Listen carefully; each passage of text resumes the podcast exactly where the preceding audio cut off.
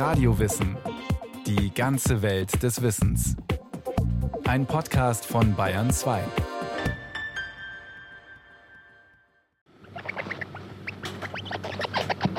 Zurzeit haben wir ein Projekt, wo wir die Treue von König und Königin untersuchen. Wir bieten dazu beispielsweise einem König die eigene Königin an und eine fremde Königin aus einer anderen Kolonie.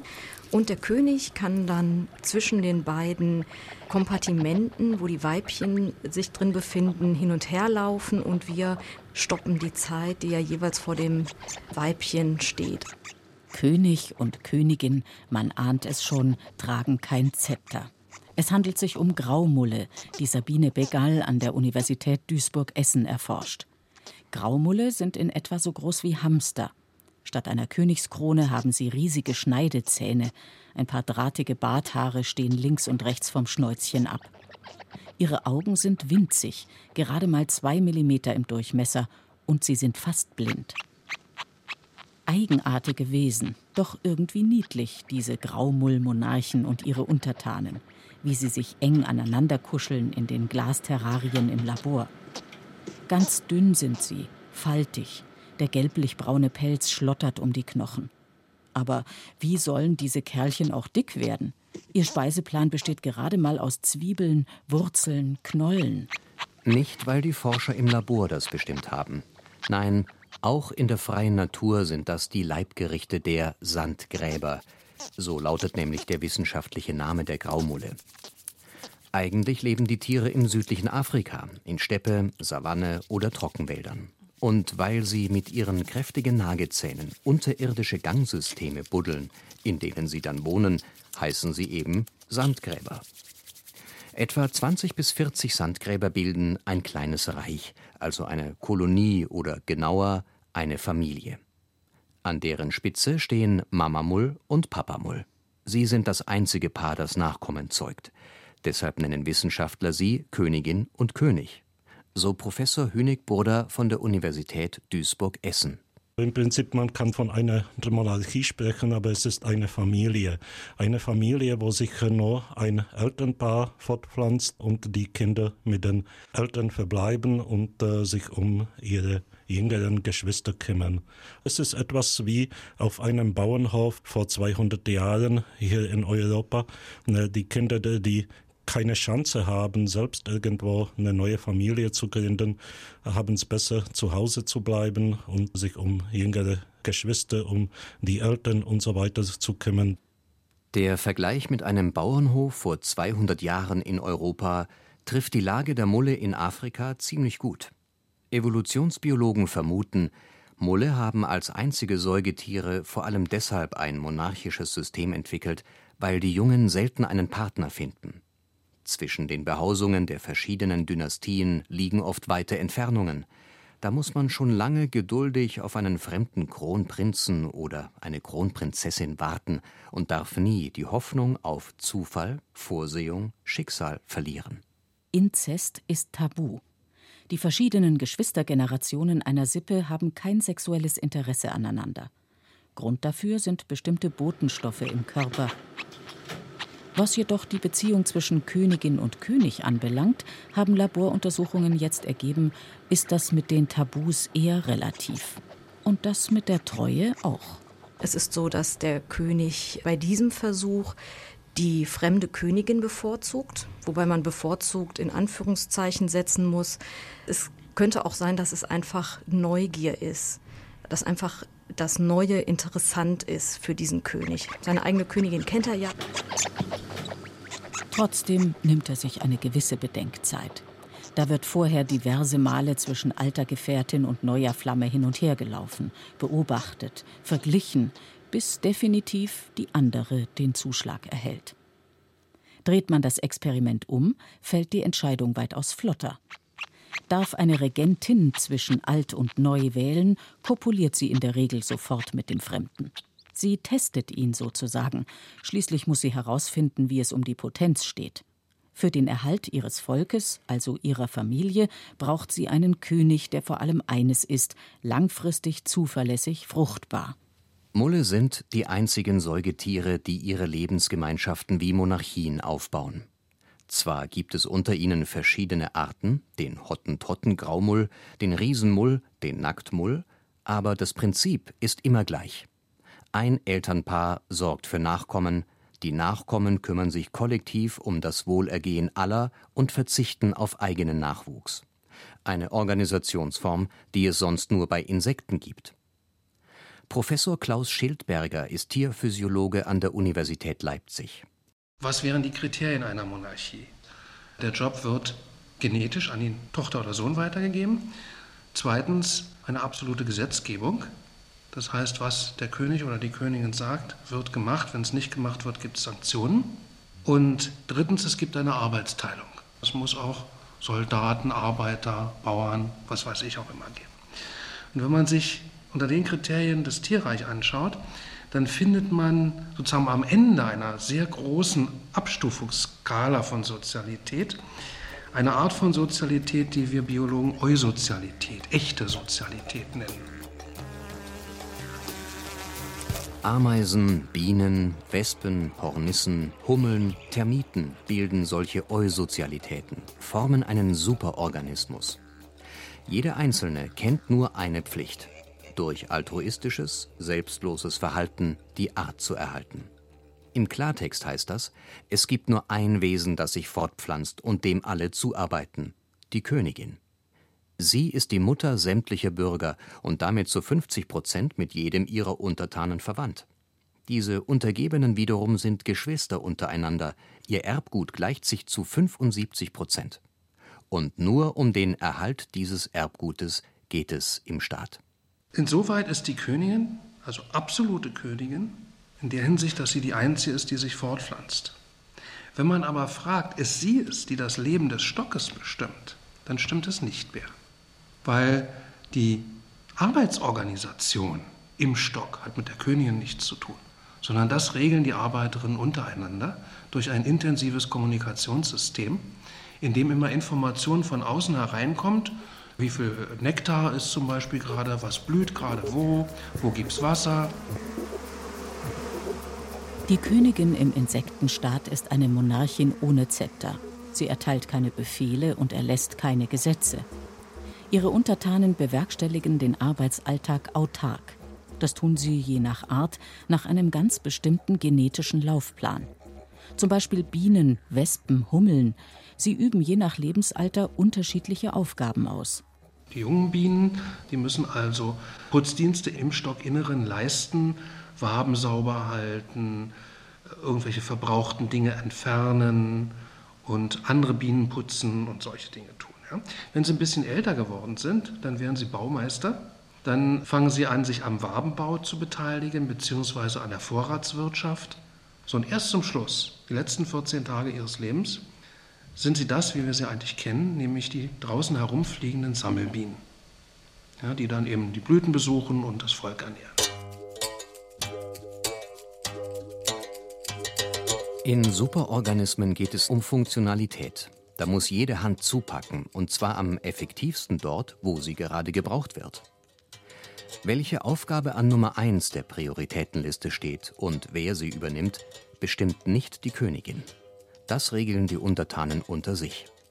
Bei Termiten oder verschiedenen Ameisenarten entscheidet sich schon im Larvenstadium, welchen Job wer übernimmt. Schlüpfen Termiten mit großem quadratischen Kopf, ausgeprägten Mandibeln, Mundwerkzeugen und einer Drüse an der Stirn, die Abwehrsekret absondern kann, ist klar, das sind Soldaten. Kleine Termiten mit zurückgebildeten Mundwerkzeugen und kurzem Mittelkörper werden schmal und wendig im Stock tätig sein. Große, kräftige Blattschneiderameisen gehen ins Freie und besorgen Blätter. Ihre kleinen Kolleginnen mit den filigranen Mundwerkzeugen zerkleinern die Blätter im Bau und verfüttern sie an Pilzkolonien, von denen sich wiederum die Blattschneiderameisen ernähren. Bei den meisten anderen Arten sind die Rollen dagegen nicht festgelegt sondern wechseln mit der Zeit. Bei kleineren Staaten ist ganz klar, jedes Tier muss jede Position ausfüllen können. Das gilt etwa im Reich der Mulle, wo jeder Untertan einspringt, wenn es um Säuglingspflege geht, um Putzdienste oder darum, außerhalb der Höhle Nahrung zu beschaffen. Je mehr Mitglieder ein Volk vereint, desto kleinteiliger sind die Arbeitsprozesse. Professor Jürgen Heinze von der Universität Regensburg beschäftigt sich mit Befehls- und Kommunikationsstrukturen bei Ameisen. In sehr kleinen Staaten können wir eine Dominanzhierarchie beobachten. Das heißt, dort kann tatsächlich ein einzelnes Tier allen anderen Befehle übermitteln durch chemische Signale und so weiter. In etwas größeren Staaten gibt es eine Kette quasi von Alpha zum Beta-Tier, vom Beta zum Gamma-Tier bis hinunter zum rangniedrigsten Tier. Und in ganz, ganz großen Staaten mit einigen hundert, einigen tausend, einigen zehntausend Individuen, dort haben wir letztendlich eine sehr lokale Organisation. Das heißt, dort wird auf Basis von ja, lokalen Eindrücken, die jede einzelne Ameise sammelt, eine Entscheidung gefällt, ohne dass irgendein Tier das Gesamte im Auge hat. Im Auge vielleicht nicht, aber wie Forscher annehmen, in den Genen. Schließlich verursachen diese in den Mitgliedern eines Staates den Drang, alles Gute zu tun und Schlechte zu lassen, um ihr Volk zu erhalten. Mit Ausnahme einiger Outlaws auf Selbstverwirklichungstrip. Solche gibt es tatsächlich. Jürgen Heinze und seine Regensburger Kollegen befassen sich deshalb mit der Frage, sind manche Ameisen individueller als andere? Eine Frage, die reichlich neu ist. Bislang hat die Forschung Insektenstaaten vor allem als Superorganismen gesehen und wollte wissen, wie greifen in diesen hochkomplexen Gebilden kollektive Mechanismen ineinander. Um das Individuum hat sich kaum jemand gekümmert. Wir haben daher untersucht, inwieweit es solche Personalitäten im Prinzip auch bei Ameisen gibt. Und wir haben festgestellt, es gibt Tiere, die ganz aggressiv sich verhalten, wenn es darum geht, das Nest zu verteidigen. Das sind aber nicht die gleichen wie die, die im Inneren des Staates für Ordnung sorgen. Das heißt, die Polizei im Staat ist nicht identisch mit der Armee. Um zu verfolgen, welche Ameise sich wie verhält, markieren Heinze und sein Team einzelne mit haardünnen Metalldrähtchen. Diese Drähtchen haben verschiedene Farben: Gold, Silber, Bronze. Die Ameisen bekommen sie um die Taille gebunden. So sind im Laborexperiment bis zu 120 Individuen unterscheidbar. Jetzt sind die Wissenschaftler daran herauszufinden, hängt das Aggressionspotenzial der jeweiligen Ameise stärker mit ihrer wie auch immer gearteten Persönlichkeit zusammen oder mit der jeweiligen Tätigkeit, die sie gerade ausübt.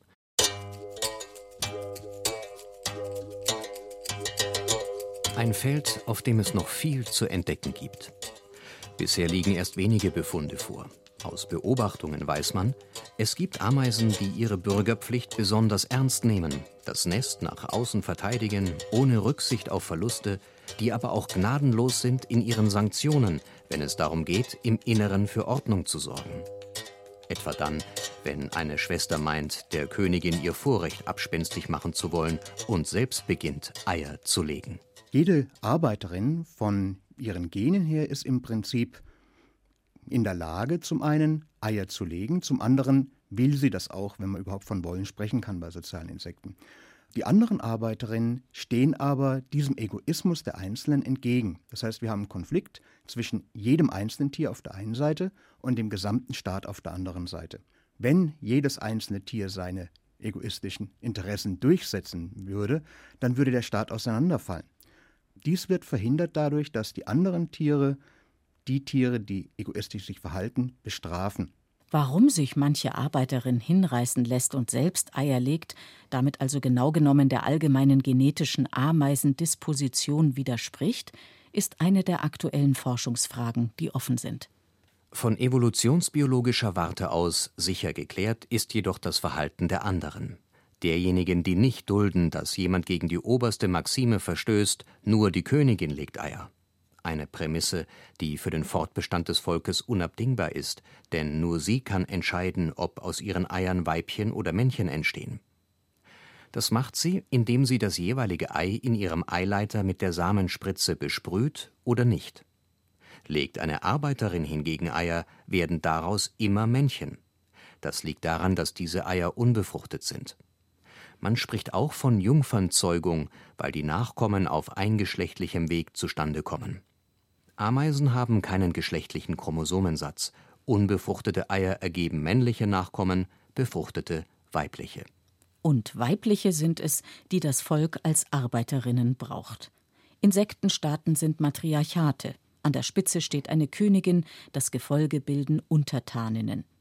Arbeitsscheue, nichtsnutzige Männer kann niemand brauchen. Deshalb werden sie nicht gezeugt. Es sei denn, es naht der Frühling und die Zeit der Hochzeitsflüge. Dann benötigt man sie doch für eine einzige Aufgabe, die Samenspende. Einmal im Leben gehen junge Bienen oder Ameisenköniginnen auf Hochzeitsflug. Über üppigen Blumenwiesen lassen sie sich im Frühlingssonnenschein von bis zu 40 Männchen verführen und sammeln Sperma für den Rest ihrer Regentschaft. Die Sexualpartner erfahren nur einen Höhenflug, dann ist alles vorbei. Sprich, die Männchen werden vertrieben oder gefressen. Was es braucht bei Ameisen, Hummeln, Wespen, Bienen, sind tatkräftige Frauen. Naja, es gibt auch eine Ausnahme unter den sozialen Insekten. Die Termiten. Hier strengt sich er richtig an, lockt sie nach dem Hochzeitsflug mit einem chemischen Duftstoff auf einen gemeinsamen Spaziergang, zeigt ihr verschiedene Lokalitäten, wo man Wohnung nehmen könnte. Königin und König entscheiden sich schließlich für ein Plätzchen, bauen dort eine Hochzeitskammer und gründen einen neuen Staat. Anders als bei den anderen eusozialen Insekten bleibt der Termitenkönig am Leben und für immer spermaspendend an der Seite seiner Königin. Ein ziemlich anstrengender Job. Für die Königin ist der Aufwand ja wohl noch höher. Sie legt bis zu drei Millionen Eier, die sich zu Nachkommen entwickeln. Termiten sind damit übrigens die Insekten mit den zahlenmäßig größten Nestern. Bei Bienen leben 10.000 bis 60.000 Tiere zusammen. Ameisenpaläste beherbergen manchmal nur wenige hundert Tiere, manchmal aber auch bis zu einer Million. Die größte zusammenhängende Ameisenkolonie besteht aus mehreren Millionen Nestern. Sie erstreckt sich entlang der Küste der italienischen Riviera bis in den Nordwesten Spaniens auf einer Länge von 5760 Kilometern. Normalerweise würden sich Ameisenvölker auf so engem Terrain attackieren. Sie sind jedoch durch Nestteilungen eng miteinander verwandt. Das bedeutet, sie erkennen und akzeptieren sich gegenseitig. Fraglich ist aber, was passiert, wenn in überschaubarer Zeit die genetische Verwandtschaft der einzelnen Teilvölker abnimmt, wenn die Teilstaaten sich nicht mehr als zugehörig empfinden zu einem Stammhaus. Wird dann die Küste zwischen Italien und Spanien zum Schauplatz eines blutigen Ameisenkrieges? Das wird sich noch zeigen. Bisher läuft alles so, wie es immer läuft in sozialen Insektenstaaten. Die Königin präsidiert, hat jedoch keinerlei Machtbefugnisse. Zwar reicht ihr der Hofstaat permanent den gut gefüllten goldenen Löffel und umsorgt sie rund um die Uhr, doch soll damit nur sichergestellt werden, dass die Monarchin das tut, für was sie ihr Volk braucht. Eier legen. Doch damit kauft sich die Königin nicht automatisch den Aboschein für den Thron, erläutert Professorin Susanne Feuzig, Evolutionsbiologin an der Universität Mainz. Sie untersucht parasitäre Ameisen, die das Staatsoberhaupt stürzen. Der besonders gemeine Fall ist der von Mimoxenus ravui. Das sind Ameisen, die bei uns auch im Taubertal vorkommen. Und da ist es so, dass eine gepaarte Jungkönigin allein ein Wirtsnest übernehmen muss. Und das macht sie nicht mit offener Aggression, sondern sie schleicht sich eigentlich ins Nest rein und hält sich recht bedeckt für die ersten paar Wochen. Und irgendwann ist es so weit, dass sie äh, zum Herz der Kolonie vortritt und da die Königin findet. Und dann fängt sie an, die Königin zu erwürgen. Und zwar geht es teilweise über Wochen, bis zu drei Wochen und gegen Ende verstirbt dann die Königin, während ihre eigenen Töchter, die Arbeiterinnen, praktisch da sind und nichts tun, um sie zu verteidigen. Die Vermutung, die wir haben, ist eben, dass sie am Anfang sich so bedeckt hält und nichts tut für so Wochen und damit den Geruch von dem Nest aufnimmt, sodass dann für die ähm, erwachsenen Arbeiterinnen das nicht weiter auffällig ist. Sobald eindeutig ist, dass ihre Jungkönigin die Macht übernommen hat, kommen Truppen nach. Sie beschmieren die Wächterinnen, die sich ihnen am Eingang entgegenstellen, mit einem Duftstoff, der für Verwirrung sorgt. Plötzlich wähnt jede Ameise jede Schwester als Feindin, attackiert sie, tötet sie. Währenddessen durchstreifen die Nestfremden unbehelligt die Gänge auf der Suche nach ihrer Monarchin. Als deren Leibgarde werden sie dienen und helfen, die ehemaligen Nestinhaber zu versklaven. Lediglich in wenigen Laborversuchen haben Forscher bislang eine Art Sklavenrevolution beobachtet. Noch ist dabei unklar, wann ein Volk erkennt, wir arbeiten ja für eine völlig fremde Königin. Wissenschaftler vermuten, Schlüssel könnten ungewollte Variationen in der Zusammensetzung der Duftstoffe und Sekrete sein, die Sklavenhalter benutzen, um die Unterworfenen gefügig zu halten. Der richtige Duftcocktail scheint überhaupt ein wesentliches Moment im Insektenstaat zu sein. Nicht nur fremde Königinnen und ihre Vasallen, die sich einschleichen, nutzen olfaktorische Waffen. Auch ungebetenen Staatsgästen ist es angelegentlich, dass man sie gut riechen kann. Eine andere Sache, die wir uns anschauen, eben, das sind Treiberameisen aus Malaysia, also aus Südostasien. Und äh, die leben so in Kolonien, weiß ich, zwei bis 20.000 Tiere. Und in den Nestern drin leben ganz verschiedene andere Tiere. Und die ziehen alle anderthalb Tage um und diese anderen Tierarten müssen mit umziehen. Susanne Feuzig ist solchen Schmarotzern auf der Spur. Parasiten, die es sich inkognito in artfremden Völkern gut gehen lassen und sich im Superorganismus Insektenstaat wohlfeil halten. Wir haben so bis zu zwölf verschiedene Tierarten gefunden und das sind sehr unwahrscheinliche Vertreter dabei, zum Beispiel eine Schnecke mit Gehäuse. Da kann man sich vorstellen, dass es für die natürlich auch wahnsinnig schwierig ist, alle anderthalb Tage so ungefähr 70 Meter umzuziehen, weil die Schnecke ist drei Millimeter lang. Das schafft sie natürlich schon rein körperlich nicht. Und die hat aber einen Schaum entwickelt und da sind wir eben auch chemisch dabei, festzustellen, was ist in diesem Schaum drin, weil sie schafft es mit diesem Schaum, die Ameisen dazu zu bringen, sie aufzunehmen und mitzutragen. Wer Heimlichkeiten nicht schätzt und sich nicht als Parasit beschimpfen lassen will, beantragt offen Asyl in einem Insektenstaat. Ohne Visum ist es allerdings schwierig, in Ameisenbau, Bienenstock oder Termitennest aufgenommen zu werden. Die Wächterinnen lassen sich von jedem Passanten am Eingang eine Duftnote zeigen. Durch die Passkontrolle kommt nur, wer zum Volk gehört oder als Einreisewilliger ein Gastgeschenk mitbringt, einen vollen Kropf Nektar zum Beispiel. Mulle hingegen, die einzigen Säugetiere, die ihre Kolonie, also ihre Familie als Monarchie organisieren, halten von Präsenten gar nichts. In ihr unterirdisches Gangsystem kommt keiner rein. Punkt, aus, basta. Nur engste Familienmitglieder haben Zutritt.